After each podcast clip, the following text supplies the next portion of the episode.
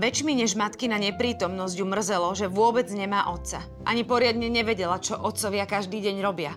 Ale vydávala ich, keď postávali okolo ihriska, kde drobci hrávali futbal, alebo s rukami vo vreckách prichádzali vyzdvihnúť deti zo školy. Pre Ninu otcovia predstavovali veľkú záhadu. Keď navštevovala kamarátky, často stretávala ich mami a skamarátila sa aj s nimi – No ani do maturity naplno nepochopila, na čo sú vlastne otcovia. Brala ich ako príjemný bonus. Asi ako bazén v záhrade, milého psíka alebo prirodzený sklon k čistej pleti.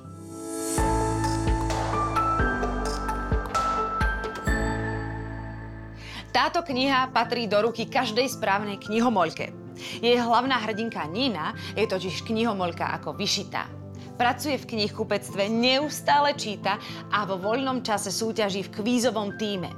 Žije len so svojím kocúrom Filom a k tomu je absolútna introvertka.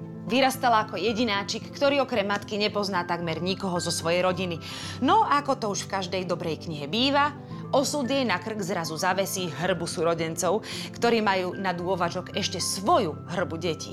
A zo samotárskej introvertky sa zrazu musí stať úplný opak. Ja sama sa považujem za knihomolku, ale Nina Hilová mi ukázala, že hranice knihomolstva sa dajú ešte posunúť. Od knihy som dostala presne to, čo som čakala. Patrí do žánru romantickej beletrie. Je to príjemný, milý príbeh so sympatickou hlavnou postavou. Oceňujem štýl, akým je kniha napísaná, dej odsýpa rýchlo, je plný moderných zápletiek a vtipných slovných zvratov. Určite ju odporúčam prečítať aj extrovertom s veľkou priznanou rodinou.